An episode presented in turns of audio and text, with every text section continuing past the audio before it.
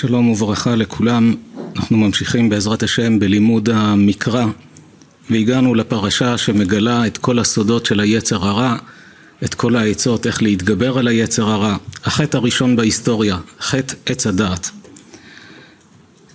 פרק ב' פסוק כ"ה: ויהיו שניהם ערומים האדם ואשתו ולא יתבוששו.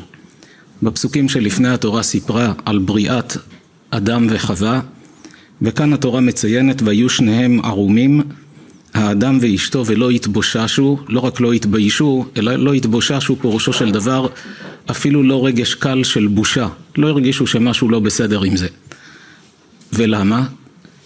כל זמן שלא אכלו מעץ הדעת לא היו בתוכם יצרים בוערים. האדם היה טהור ונקי, שום מחשבה לא עלתה בדעתו, מחשבה שלילית. אז מבחינתו כל האיברים של הגוף הם זהים לחלוטין. צריך להביא ילדים לעולם, אז מביאים ילדים לעולם, אבל לא היה את היצר הזה שבוער בבני אדם, אלא כל הפעולות שלהם היו פעולות שכליות, ולכן גם לא הרגישו שום רגש של בושה בכך שהם ללא בגדים. פירוש המילה לבוש, לא בוש. על ידי הלבוש האדם לא מתבייש, אבל אז גם בלי לבוש לא הרגישו בושה. ממשיכה התורה והנחש היערו מכל חיית השדה אשר עשה השם אלוקים ויאמר אל האישה אף כי אמר אלוקים לא תאכלו מכל עץ הגן ותאמר האישה אל הנחש מפרי עץ הגן נאכל ומפרי העץ אשר בתוך הגן אמר אלוקים לא תאכלו ממנו ולא תיגעו בו פן תמותון. הפסוקים האלה יש בהם לימוד גדול להכיר את השיטות של היצר הרע ובכלל כאן צריך להבין יותר בעומק לא כמו כשהיינו ילדים קטנים שהנחש בא ונשמע סיפור שילד קטן יכול להבין אותו בצורה מסוימת, אבל אדם בוגר צריך להבין יותר לעומק מה בעצם קרה שם, מה זה הנחש הזה, ממתי נחש יודע לדבר, אחר כך כתוב שהקדוש ברוך הוא אמר לו על גחונך תלך, כלומר שאתה תהיה בלי רגליים יותר, משהו קרה שם. הזוהר הקדוש אומר שיש מלאך גם בגמרא במסכת בבא בתרא כתוב אותו יסוד, אותו מלאך שנאבק עם יעקב אבינו ויאבק איש עמו עד עלות השחר, זה המלאך שמופקד על נטילת נשמות, מה שנקרא מלאך המוות, שהוא גם יצר הרע, והוא זה שגם עולה ומסטין ומקטרג על אדם שעושה חטאים. הקדוש ברוך הוא עשה מלכותא דרקיעה כאין מלכותא דהרעה. כמו שבעולם הזה יש שופט, יש קטגור, יש סנגור, הקדוש ברוך הוא יכול לנהל את העולם בלי כל זה. אבל אמר אתם בני אדם, אני אנהל כמו שאתם מתנהלים ביניכם מלכותא דרקיעה כאין מלכותא דהרעה. אז יש שופט, יש קטגור, יש סנגור. הקטגור שבא ומקטרג בבית דין של מעלה על האדם שחטא ומבקש רשות ללכת ולהזיק לו, זה המלאך הזה. שבקצרה המקובלים קוראים לו סמ"ם, השם המלא שלו סמ"ם א' ל', כתוב שלא אומרים את שמו בפה, את שמו המלא, כי עצם הדיבור יכול לתת לו סוג של כוח שמזכירים, אז לא מזכירים אותו, אומרים בקצרה סמ"ם. והמלאך הזה הוא יצר הרע שמחטיא את האדם, אם הוא מצליח להכשיל אותו, הוא זה שעולה ומקטרג ומסטין עליו, והוא מלאך המוות. כי בצד של הקדושה אין את כל הצרות וסבל וייסורים ומחלות ועצבות והפסדים. בצד של הקדושה יש שפע, ברכה ושמחה וטובה. כל הקושי והסבל והרוע שיש בעולם זה שייך למחלקה שלו. זה נקרא בלשון המקובלים הסיטרא אחרא, הצד האחר. יש את צד הקדושה ולא רוצים לומר בפה מלא הצד של הטומאה, אז אומרים הסיטרא אחרא, יש את הצד של הקדושה ואת הצד האחר. שמבינים מה הכוונה לצד האחר, שזה כל הכוחות השליליים שנמצאים שם. המלאך הזה הוא רוחני, אבל יש לו נציגות בעולם הגשמי. הנציג בעולם בעלי החיים שמייצג את אותו מלאך זה הנחש. לכן אומר הזוהר הקדוש שכשהוא בא להחטיא את חווה הוא רכב על הנחש, כביכול להתלבש בו, וכך הוא בא לדבר איתה. כי אם הוא היה בא בתור מלאך, היא הייתה רואה מלאך, בא, מה, מה לך, והיא הייתה מבינה שיש פה איזה תרגיל, יש פה איזה רמאות.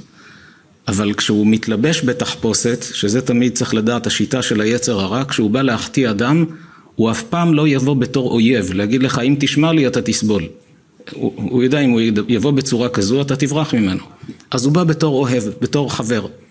תשמע לי אפילו שזה אסור, אבל כדאי, וכן, זה, זה בעצם דרכי הפיתויים, קודם כל הוא בא בתחפושת. גם כאן אותו מלאך בא בתחפושת, מתלבש בנחש, והוא בא, אבל מי בעצם מדבר מתוך הנחש? זה המלאך הזה. כמו שיש דיבוקים, דיבוק יכול להיכנס בגוף של אדם ומדבר מתוכו. אז הוא מדבר מתוך הנחש. הנחש באותו זמן היו לו רגליים. במדרש בדברי חז"ל יש שתי דעות איך הוא היה נראה.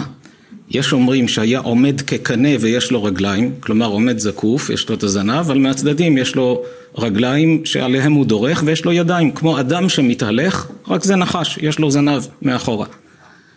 יש דעה שהוא היה הולך על ארבע, כמו גמל.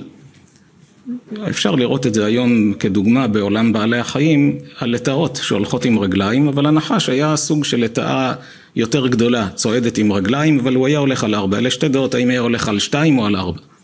והיצור הזה בא לחווה, והיא שומעת, מדברים איתה, בשפה העברית, בשפה הקדוש ברוך הוא ברא את העולם בלשון הקודש, והוא מדבר איתה. הדעה המקובלת שהוא דיבר איתה בלשון הקודש, כי זה אותו מלאך. האור החיים כותב שדיבר איתה בשפת בעלי חיים, רק היא הבינה את השפה. בין כך ובין כך, היא שומעת את היצור הזה שבא ומדבר איתה, ומה הוא אומר לה? והנחש היה ערום מכל חיית השדה, פירוש המילה ערום שכאן, ערמומי, כלומר פיקח, מה ההבדל בין אדם חכם לבין אדם ערמומי? אדם חכם, הוא בא עם החוכמה שלו, משתמש בה לטובה. ערמומי משתמש עם החוכמה שלו לרעה. הוא בא בפיתולים, מפעיל את הפיקחות שבו ועובד על האדם, מרמה אותו, מראה לו כאילו הוא חבר ובסוף מפיל אותו. ויאמר אל האישה. כאן אנחנו לומדים את השיטה שלו עד היום, איך הוא מצליח להכשיל אנשים שייכשלו בטעויות, בעוונות, בעבירות, יעשו טעויות ואחר כך יסבלו. אף כי אמר אלוהים לא תאכלו מכל עץ הגן. אפילו שאלוקים אמר לא לאכול מכל העצים שבגן, זה נכון? מה כתוב לפני כן? הקדוש ברוך הוא אמר לחווה, מכל העץ שבגן תאכלו, רק מעץ הדעת. ממנו לא תאכלו, כי ביום אכולך ממנו מות תמות. אבל כל העצים כן מותר. אבל הוא בא ואומר לה, אפילו שהקדוש ברוך הוא אמר, אף כי אמר אלוקים לא תאכלו מכל עץ הגן, וחווה מתפרצת לתוך דבריו, עוד לא מספיק לסיים את המשפט, ותאמר האישה אל הנחש, מפרי עץ הגן נאכל. זה לא נכון מה שאתה אומר, מותר לאכול. ומפרי העץ אשר בתוך הגן, רק העץ שנמצא במרכז של הגן, זה עץ הדעת, אמר אלוקים לא תאכלו ממנו ולא תיגעו בו פן תמותון. הוסיפה ולא תיגעו, את זה הקדוש ברוך הוא לא אמר. נעמוד על כך. אבל קודם כל נלמד את השיטה של היצר הרע. היצר יודע שאם הוא יבוא לאדם, נניח אדם רוצה להתחיל לשמור שבת. אם הוא ייתן לאדם לראות את השבת באמת כמו שהיא, אז האדם הזה ירצה לשמור שבת כהלכתה. כי בעצם הוא אומר לעצמו, איזה יופי, טלפון סגור, בחיק המשפחה, בית כנסת, שירים, רוגע, בגדי שבת זה כמו שיוצאים לאירוע, לובשים בגדים יפים, שולחן ערוך, מפה לבנה, נרות דולקים, קידוש, שרים ביחד, מדברים ביחד, ולא שההוא רץ לכאן וזה לשם, וכל הבית בלי טעם ובלי ריח, אלא אווירה טובה של שבת, מנוחה וקראת לשבת עונג, אז כל אדם ירצה לשמור שבת. מה עושה היצר הרע? כשאדם רק מתחיל לחשוב, אולי אני אשמור שבת, איך תשמור שבת? הכל אסור בשבת. מה הכל אסור? איזה הכל? הכל מותר, יש כמה דברים שלא עושים אותם בשבת. אבל זה מה שעשה לחווה, הוא לא בא ואמר לה, מה דעתך לאכול מעץ הדעת? תגיד לו, מה פתאום לאכול? אלוקים אמר שלא. הוא קודם כל בא בהגדלת האיסור, בניפוח, כדי להכניס אותה ללחץ. אף כי אמר אלוקים לא תאכלו, אפילו שהוא אמר לא לאכול מהכל, והיא עוצרת אותו, היא אומרת לו, אתה מדבר שטויות. אבל עצם זה שהוא כבר התחיל בהגדלה הזאת, הוא הצליח בסוף להביא אותה למצב שהיא תיפול. נראה את השלבים באיזו שיטה הוא עובד עד שהוא מפיל את האדם. קודם כל הוא מתחיל בהגדלה. מה עונה לו חווה? ותאמר האישה אל הנחש, מפרי עץ הגן נאכל. הגזמת, אתה אומר שהכל אסור? זה לא נכון, הכל מותר. יש דברים שאלוקים אמר שלא. ומפרי העץ אשר בתוך הגן, רק עץ הדעת שנמצא שם במרכז, אמר אלוקים לא תאכלו ממנו ולא תיגעו בו, פן תמותון. היא הוסיפה ולא תיגעו, שזו טעות, הקדוש ברוך הוא לא אמר שלא לגוע. אבל היא הוסיפה ולא תיגעו, יש דעות שהאדם הראשון אמר לה, הרי אלוקים דיבר עם אדם, והוא אמר לאשתו. אז יש אומרים שהוא אמר לה כדי לגדור, ועל זה הזהירו שאל תוסיף על דברי תורה שום דבר, יש אומרים שהיא עצמה הוסיפה, אבל הנחש התלבש על זה. אומרים חז"ל שכשהיא אמרה ולא תיגעו בו, הוא דחף אותה על העץ. היא כן נגעה. אמר לנו, את מתה? לא קרה לך כלום. כמו שנגעת והכל בסדר, לא קרה לך שום דבר, גם כשתאכלי לא יקרה לך כלום. זה עוד פטנט שהיצר הרע עובד איתו. היצר הרע רוצה להכשיל אדם, הוא לא מכשיל אותו בדבר גדול, הוא מתחיל בדבר קטן. יש לאדם יראה גדולה מדבר, הוא יודע, זה אסור. את זה אני לא עושה בשום אופן. אם זה בענייני קדושה, אם זה בעניינים אחרים. יש לאדם איזה גדר, הוא אומר, בזה אני לא, לא נופל. מה עושה היצר? מכשיל אותו בדבר קטן. הוא אומר לו, נו, קרה לך משהו? דיברת בטלפון בשבת, עד היום שמרת שבת, עכשיו דיברת. אתה ממשיך לחיות, הכל בסדר. את, לא קרה לך כלום, אז מה דעתך גם לנסוע? וכך הוא מקדם את האדם, כך בקדושה. נכון, רק נגעת ולא קרה כלום, אז מה דעתך להמשיך הלאה? למה באמת, תיכנס קצת לעומקם של דברים, למה באמת אדם שחוטא, אלוקים נותן לו להרגיש שלא קרה כלום? לכאורה, ברגע שאדם עובר על רצון מלכו של עולם, היה אמור במקום לחטוף איזו מכה כלשהי, כדי לעורר אותו. יש לכך שתי סיבות. הסיבה האחת, כי הקדוש ברוך הוא, אחד משלוש עשרה הנהגות של רחמים של הקדוש ברוך הוא, ערך אפיים. שלוש עשרה מידות של דרכי ההנהגה, אל רחום וחנון, ערך אפיים ורב חסד ואמת. מה זה ערך אפיים? אחד משלוש עשרה מידות. מעריך אפו, אף זה כעס, כמו וחרף השם. מעריך אפו, מעריך כעסו. כלומר, אפילו שהאדם הזה חטא ומגיע לו להיענש, אדם שעבר על רצון השם, ברגע שהוא עבר על רצון השם, הוא נושם אוויר שאלוקים נתן לו. הגוף שלו מעכל מזון שאלוקים נתן לו. היה צריך לכאורה לעצור את זה. אבל הקדוש ברוך הוא הולך בהנהגה של ערך אפיים. סבלנות. אולי האדם הזה שטעה יתקן את עצמו, אולי יתחרט, אולי יחזור בתשובה מה, מהעוון הזה. כמו שהקדוש ברוך הוא אמר ביד הנביא, כי לא אחפוץ במות הרשע, כי אם בשובו מדרכו וחיה. אומר, אני לא מחפש שאנשים ימותו. אני רוצה שילכו בדרך טובה, ישוב מדרכו וחיה, אני רוצה שיחיה. זה הבן שלי, רוצה שיהיה לו טוב. אז זו סיבה אחת שהקדוש ברוך הוא לא מעניש מיד את החוטא והולך בהנהגת ערך אפיים גם כשאותו מלאך בא ומקטרג ואומר ריבונו של עולם תעניש אותו כמו שמסופר בספר איוב שבראש השנה היה דיון בבית דין של מעלה וגם המלאך הזה התייצב בתוכם והוא זה שקטרג והביא את איוב למצב שהוא סבל את כל הסבל שעבר עליו. הסיבה השנייה שהאדם שחוטא לא נענש מיד אף על פי ששורת הדין הייתה מחייבת שיענש מיד, כדי שתהיה אפשרות של בחירה לבני אדם. אם הענישה הייתה מיידית, לא הייתה בחירה לבני אדם. נתאר לעצמנו מה היה קורה אם, אם כל מוצאי שבת היו מודיעים בחדשות שכל מי שהתניע את הרכב, המנוע התפוצץ. אפילו שלא קרה לו כלום, רק הרכב התרסק. מישהו היה מעז להתניע רכב בשבת הבאה? אם היו מודיעים שבכל החנויות שמאכילים נבלות וטרפות וחרקים שקוראים להם פירות ים, זה רמאות, במקום לומר חרקים מוקפצים, ג'וקים מוקפצים, קראו לזה פירות ים. הרי זה חרקים שנמצאים בים והם קוראים לזה בשם הזה. אם היו מודיעים מוצאי שבת או ביום חול, שכל מי שאכל נתקע לו בגרון, לא הצליח לבלוע. מישהו היה מעז לאכול דברים כאלה? לא הייתה בחירה. כשיש ענישה מיידית, אין בחירה לבני אדם.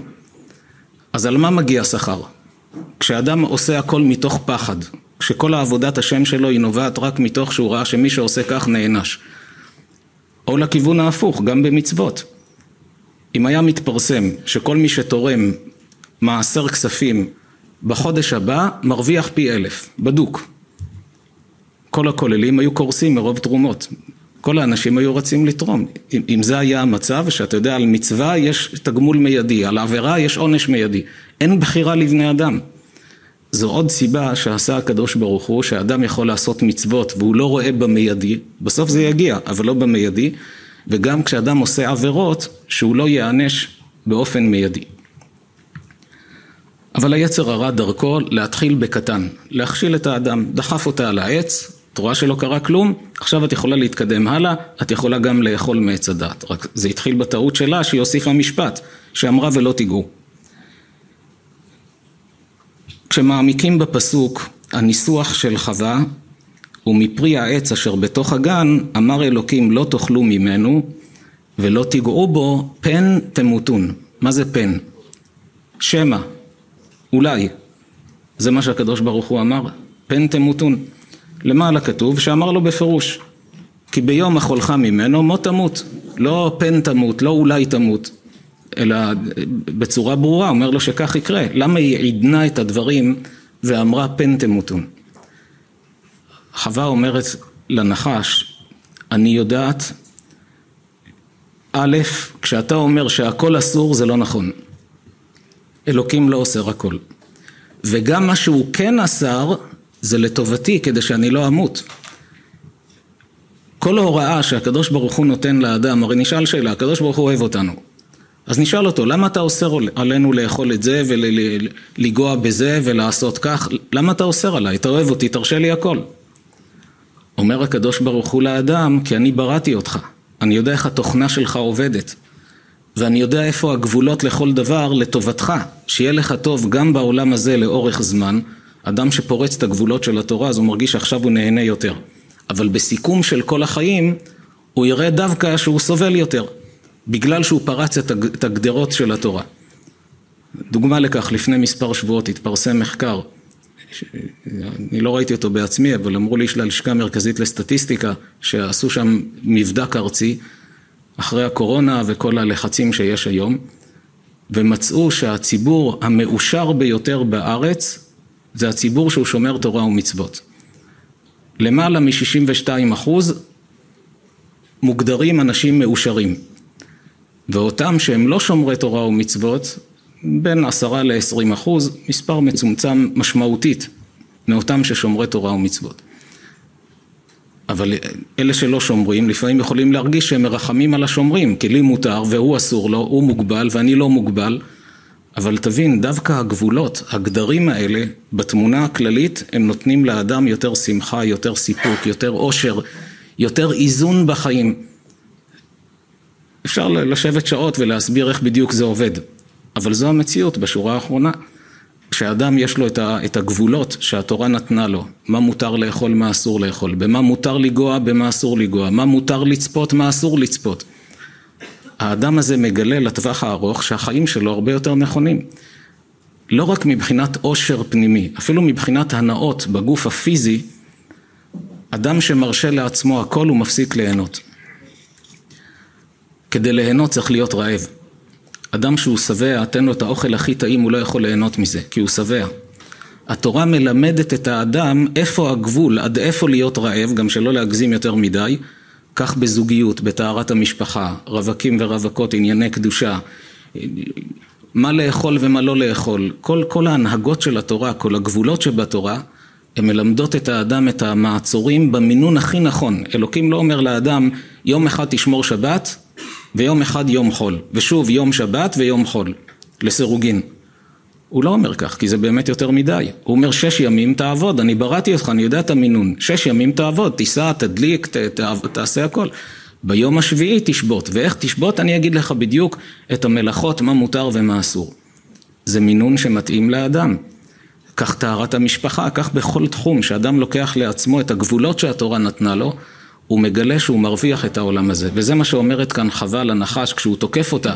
אלוקים אמר שהכל אסור, היא לא הייתה טיפשה. היא אומרת לו, אתה לא צודק, הכל מותר, וגם מה שאסור זה לטובתי.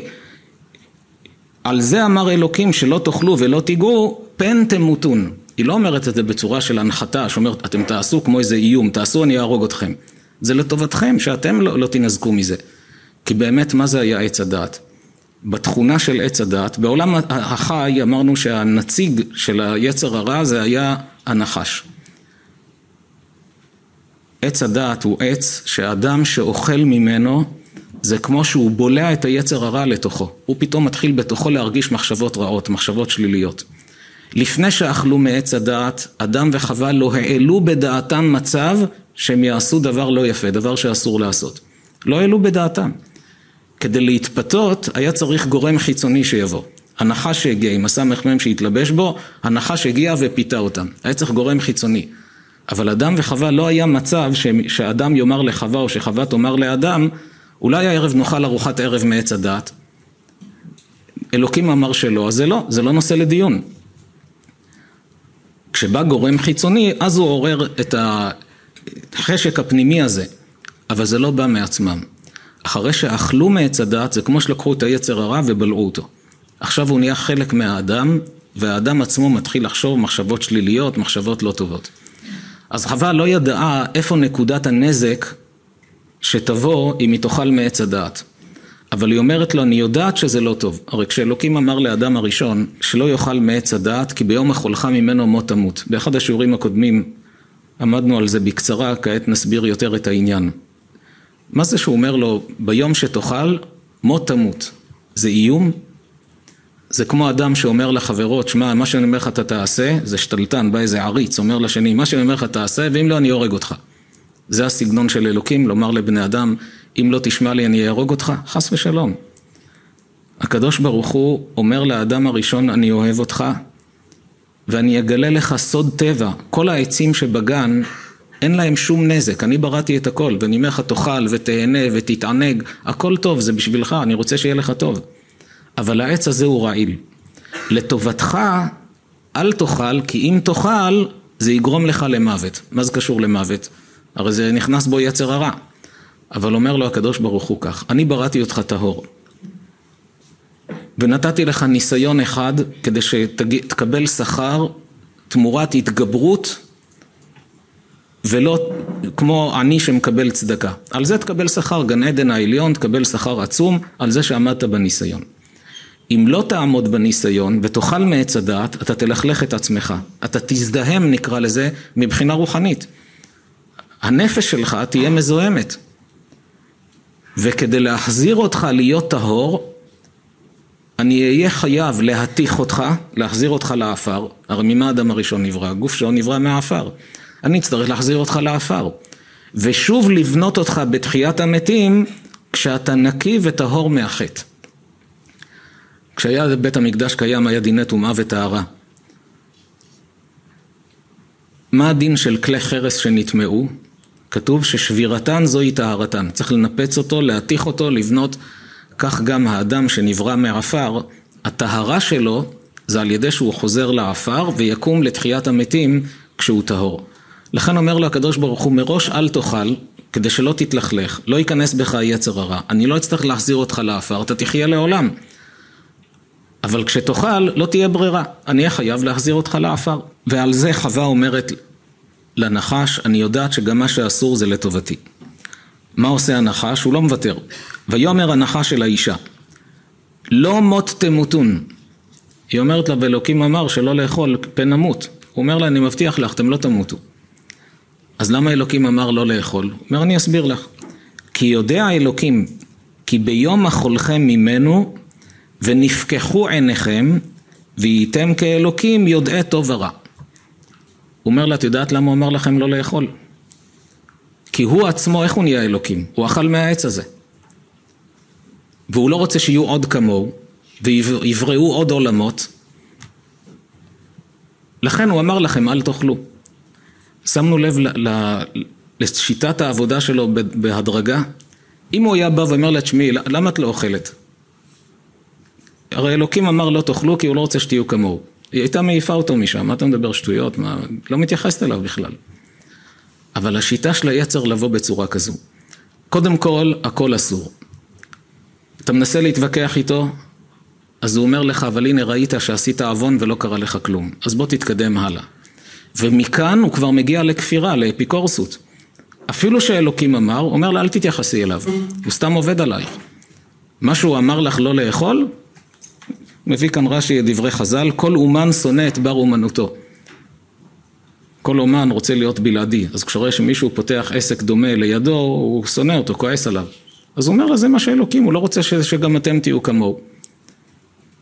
כי יודע אלוקים כי ביום אכולכם ממנו ונפקחו עיניכם, מה זה ונפקחו עיניכם? גם עכשיו הם רואים. כוונה אתם תראו מה שהיום אתם לא רואים. והייתם כאלוקים יודעי טוב ורע, אתם תגיעו למדרגה אלוקית, אתם תבראו עולמות, לכן הוא אמר שלא לאכול. הנחש הזה שהיה ערמומי ופיקח, בפסוק כתוב, והנחש היה ערום מכל חיית השדה אשר עשה השם אלוקים. למה צריך להדגיש את זה כאן? מה זה משנה? היה מספר שהנחש בא ודיבר ואמר, בתורה אין אות מיותרת, ודאי שאין מילים מיותרות. למה התורה צריכה להדגיש שהנחש היה פיקח ערמומי יותר מכל בעלי החיים?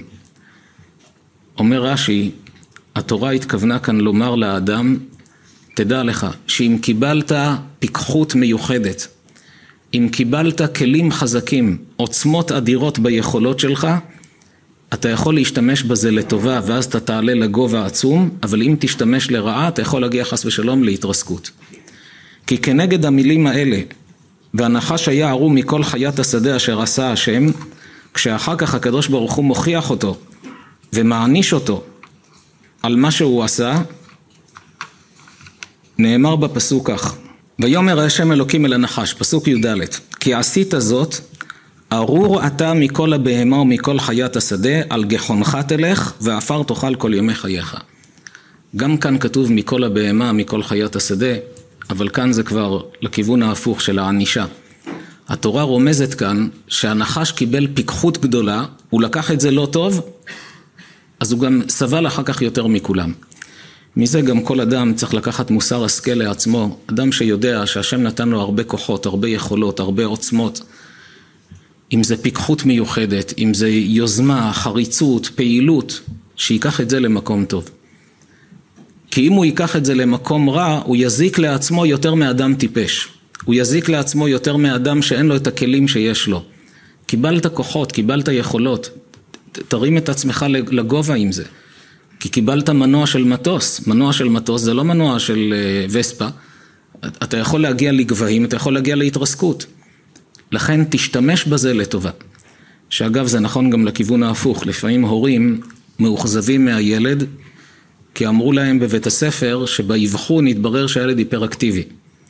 קשה לו לשבת על הכיסא והוא לא מרוכז בלימודים ואז ההורים מרגישים תסכול וכשהילד מגיע לבית שומע רק ביקורות ועלבונות והערות כמה אתה מאכזב אותנו, למה אתה לא כמו אחיך הגדול, תראה איזה ציונים יש לו, איזה שבחים הוא מקבל, איזה פתקים, ואתה כל כך שלילי וכל כך בעייתי. ועושים בזה עוול לילד. שמעתי פעם ממרן הרב עובדיה יוסף, באחד השיעורים הוא אמר שהרב לוי יצחק מברדיצ'וב היה אומר, כשרואים ילד שלא יכול לשבת על הכיסא בשיעור, כל הזמן זז, תמיד פעיל. בזמנו של הרב מברדיצ'וב עוד לא ידעו מה זה היפראקטיבי, לא נתנו את, ה, את התואר הזה, לא היה את המושג הזה. אז הוא כך הגדיר את זה, כשרואים ילד שיושב בכיתה והוא לא מרוכז בשיעור, זז כל הזמן על הכיסא, אמר הרב לוי יצחק מברדיצ'וב, הילד הזה צודק. כי הוא קיבל נשמה גדולה בגוף קטן. וצפוף לנשמה הגדולה הזו בגוף הקטן ולכן הוא זז כל כך הרבה. כך צריך להסתכל על ילד היפראקטיבי. יש פה נשמה גדולה בגוף קטן. יש לו מנוע אדיר, אז הוא זז. ואם ירדו עליו וישפילו אותו, במקום לראות את נקודת האור הטובה בו, כל ילד יש בו כל כך הרבה נקודות אור. אם, אם לא שוברים לו את הביטחון העצמי שלו, אם מרוממים אותו, מכוונים אותו נכון, אז יודעים, קשה לו בלימודים. אבל יש לו יכולות שאין לאחרים. אם הוא יגדל עם ביטחון עצמי, עם שמחת חיים, הוא יוכל להקים מערכות אדירות, פרויקטים של חסדים, פעילויות נפלאות, יוכל לעשות דברים שאלף אנשים לא יכולים לעשות. הוא עם המרץ שלו והיוזמה שלו, הוא יכול לעשות. והמציאות מוכיחה שזה בדיוק כך. כשבודקים את כל אלה שעשו דברים כל כך גדולים, ו- וכולם מתפלאים, איך אדם אחד יכול לעשות מה שאלף אנשים לא יכולים לעשות, איך הוא מצליח להשתלט על כל המערכות האלה. מגלים שיש לו מנוע גדול.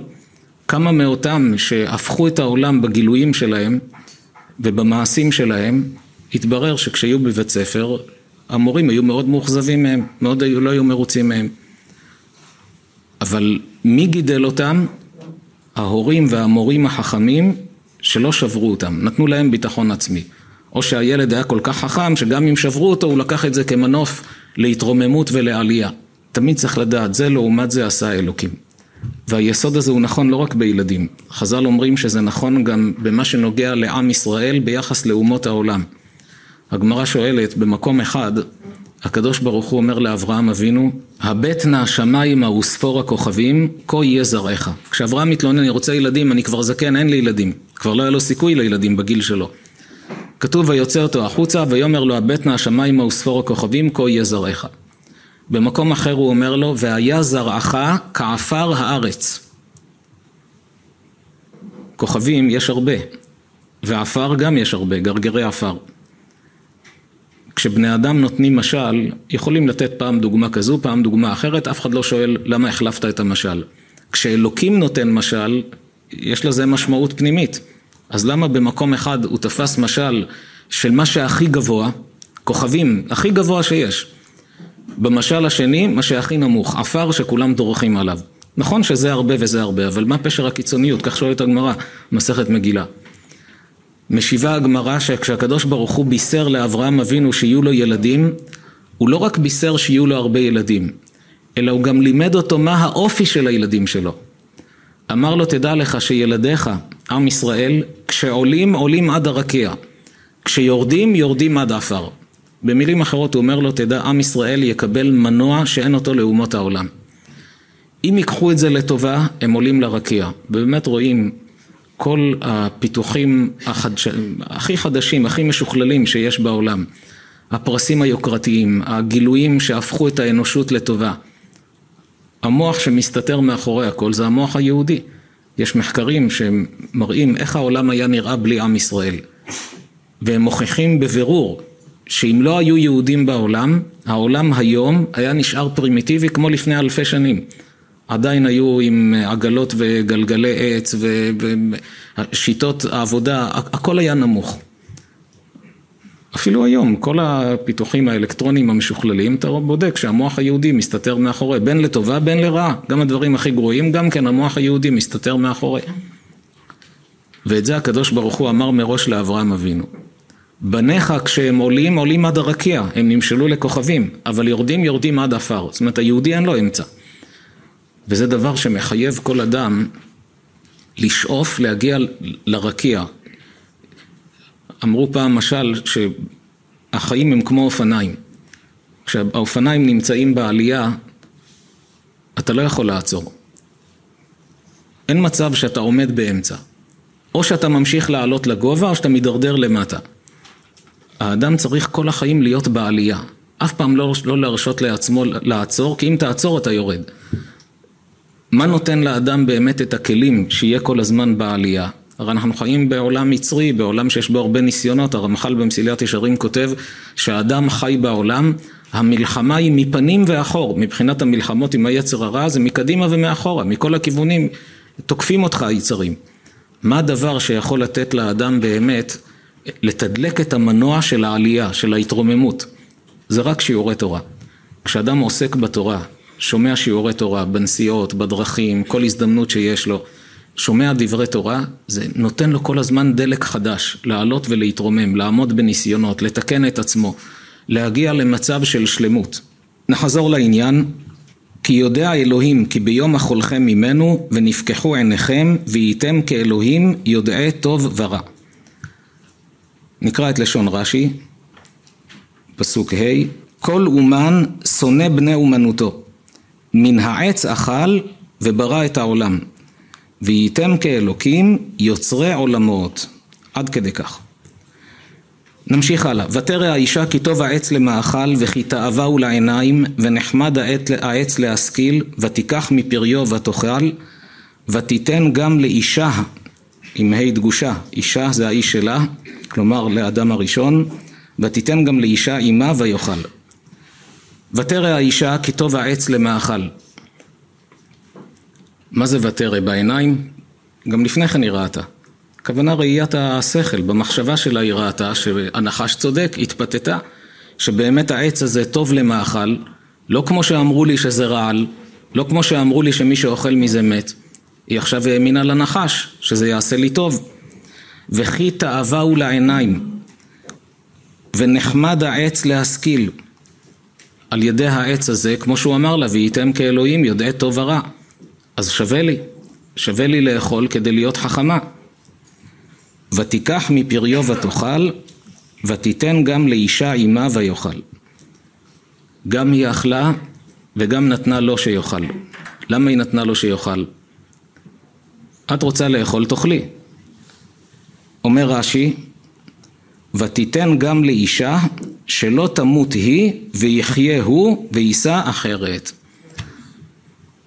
אמרה אם אני אוכל ואמות, הוא יישאר, אז ייקח אישה אחרת. אם אני מתה, גם הוא מת. אין מצב שאני מתה לבד. איפה רואים את זה בפסוק? מאיפה לקחו את זה חז"ל מהפסוק? אולי היא נתנה לו סתם, אמרה לו, תשמע, אני דואגת לך שגם לך יהיה טוב. בתורה כתוב, ותיתן גם לאישה עימה, המילה עימה מיותרת. אמרה לו, אתה איתי בגורלי. לא רק נתנה לו, אלא אתה איתי באותו גורל. כאן גם רואים יסוד גדול בנפש האדם. הרי למה היא אכלה? כי היא האמינה לנחש, נכון? אז למה את מפחדת עדיין שתמותי? כי בלב היא ידעה את האמת. אדם יכול להיכשל בעבירה, לתת לעצמו תירוצים שהוא חסיד של האבולוציה, אבל בליבו הוא יודע את האמת, יש אלוקים. וברגע של מבחן זה יצוף. היה סמינר של ערכים, סמינר רווקים, והגיע לשם בחור שהתייעץ על כמה דברים, ובתוך דבריו הוא סיפר שהוא כבר התחיל לשמור שבת לאחרונה, אבל ברקע שלו הוא הקים תא של אה, סטודנטים אתאיסטים, לתקוף את התורה ולהילחם בתורה, זה הרקע שלו. מקיצוניות כזו שלא רק לא דתי, לא רק אה, אתאיסט, אה, כופר מה שנקרא, אלא עוד ארגן אחרים להילחם בתורה, והוא התחיל לשמור שבת. מה קרה? והוא מספר כך, יש לו תחביב להטיס מטוסים קלים. והוא, באחת הטיסות שלו, מנוע אחד קבע. זה אומר שחייבים להנחית את המטוס כי יש מנוע אחד נוסף שפועל בסכנה. הוא מחפש היכן לנחות, תוך כדי החיפושים, גם המנוע השני קבע. זה אומר עניין של שניות להתרסקות, והמטוס מתחיל לצלול, אין מנוע. תוך כדי צלילה, הוא מצא את עצמו צורח לאלוקים שיציל אותו. אלוקים, אלוקים, תציל אותי. שניות לפני ההתרסקות נדלק מנוע והוא הצליח להתרומם חזרה, מצא מקום, נחת, נרגע. אחרי שהוא נרגע הוא אומר שאלתי את עצמי, אם באמת אתה לא מאמין כמו שאתה מספר לכולם, למי צעקת? למה לא אמרת כיסא תציל אותי, שולחן תציל אותי, כוכבים תצילו אותי? הוא אומר פתאום קלטתי שבתוכי אני כן מאמין. רק אני מעדיף לומר שלא, כי אני לא רוצה לשמור שבת. אם יש אלוקים, צריך לשמור שבת. מה, אם יש אלוקים שברא אותי, אני אעבור על דבריו, זה לא הגיוני. אז עדיף להגיד שאין וזהו. אבל כשהוא הגיע לנקודת האמת, למפגש הזה עם עצמו, הוא הגיע להכרה שיש בורא לעולם, הודה באמת, מזה הגיע לשמירת שבת, הגיע גם לסמינר כדי לקבל יותר ידע. חווה אוכלת מעץ הדת כי השתכנעה מהנחש. אבל בליבה היא אומרת, יש מצב שאחרי שאני אוכלת אני מתה. ואני לא רוצה שהוא יתחתן עם מישהי אחרת, אז גורלו יהיה כגורלי. כאן רואים את עומק נפש האדם, עד היכן הדברים מגיעים. ותפקחנה עיני שניהם, וידעו כי ערומים הם, ויתפרו עלי תאנה, ויעשו להם חגורות. מה זה ותפקחנה עיני שניהם? הרי כבר לפני כן הם אה, היו להם עיניים, הם ראו לפני, אבל כעת הם ראו את העולם במבט אחר. כשהתורה מדברת, בתנ"ך בכלל, כשכתוב, הרמב"ם כותב את זה במורה נבוכים ואחרים, לתורה יש את השפה שלה. ראייה זו ראייה רגילה. אבל כשהתורה מדברת או התנ"ך מדבר על עיניים שנפקחו, פירושו של דבר שעכשיו אתה רואה דבר שלא ראית לפני, אף על פי שכן ראית אותו פיזית, אבל הראייה שלך הייתה שונה. כי מדובר בהסתכלות בממד אחר, כמו ששמים לאדם מיקרוסקופ על העיניים. הוא הסתכל לפני כן, הוא ראה הכל, אבל כשיש לו מיקרוסקופ, פתאום הוא רואה דברים אחרים שהוא לא ראה אותם לפני כן. דוגמה לכך, בספר מלכים מסופר שמלך ארם בזמן אלישע הנביא היה שם מערבים של חיילים של צבא ארם כדי ללכוד את הצבא הישראלי. צבא ישראל היה מדי פעם יוצא למקומות שונים, היה שם מערבים כדי ללכוד את החיילים. אלישע היה נביא. בכל פעם שהיה מערב, היה אומר למלך ישראל, נכון תכננת לשלוח חיילים במסלול הזה הערב, אל תשלח כי שם ביער יש מערב של צבא ארם. וברגע האחרון משנים תוכניות, שולחים אותם מכיוון אחר. כשזה חזר על עצמו הרבה פעמים, מלך ארם נסער. אסף את כל הגנרלים שלו, את השרים הבכירים, אמר להם, תגידו לי מי המרגל שנמצא כאן בינינו. יש כאן מרגל. אחד השרים אמר לו, אדוני המלך, כולם פחדו, הרי המלכים העריצים של אז, אם הוא חושד במישהו, הוא עורף לו את הראש במקום. אין בג"ץ ולא שום דבר אחר. אז היו בפחד. אמר לו, אדוני המלך, אין כאן מרגל. יש נביא בישראל, קוראים לו אלישע, שהוא יודע גם מה שאתה מדבר בחדר משכבך, בחדר השינה שלך, דברים הכי אישיים, גם את זה הוא יודע. נתן הוראה לחיילים שלו, איפה, איפה גר הנביא הזה, אמרו לו באיזה כפר, היה איזה כפר ב, כמו מורד של הר, שם הוא גר. אמר להם, הלילה אתם לוכדים אותו ומביאים אותו אליי חי. למה אמר לעצמו, אם יש אחד שיודע הכל, ניקח אותו, שהוא יספר לי מה קורה בכל המקומות. נעביר אותו אליי. ובאמת צבא ארם כיתר את כל ההר הזה. במשך הלילה צבא אדיר, אין ספור חיילים הקיפו את כל ההר.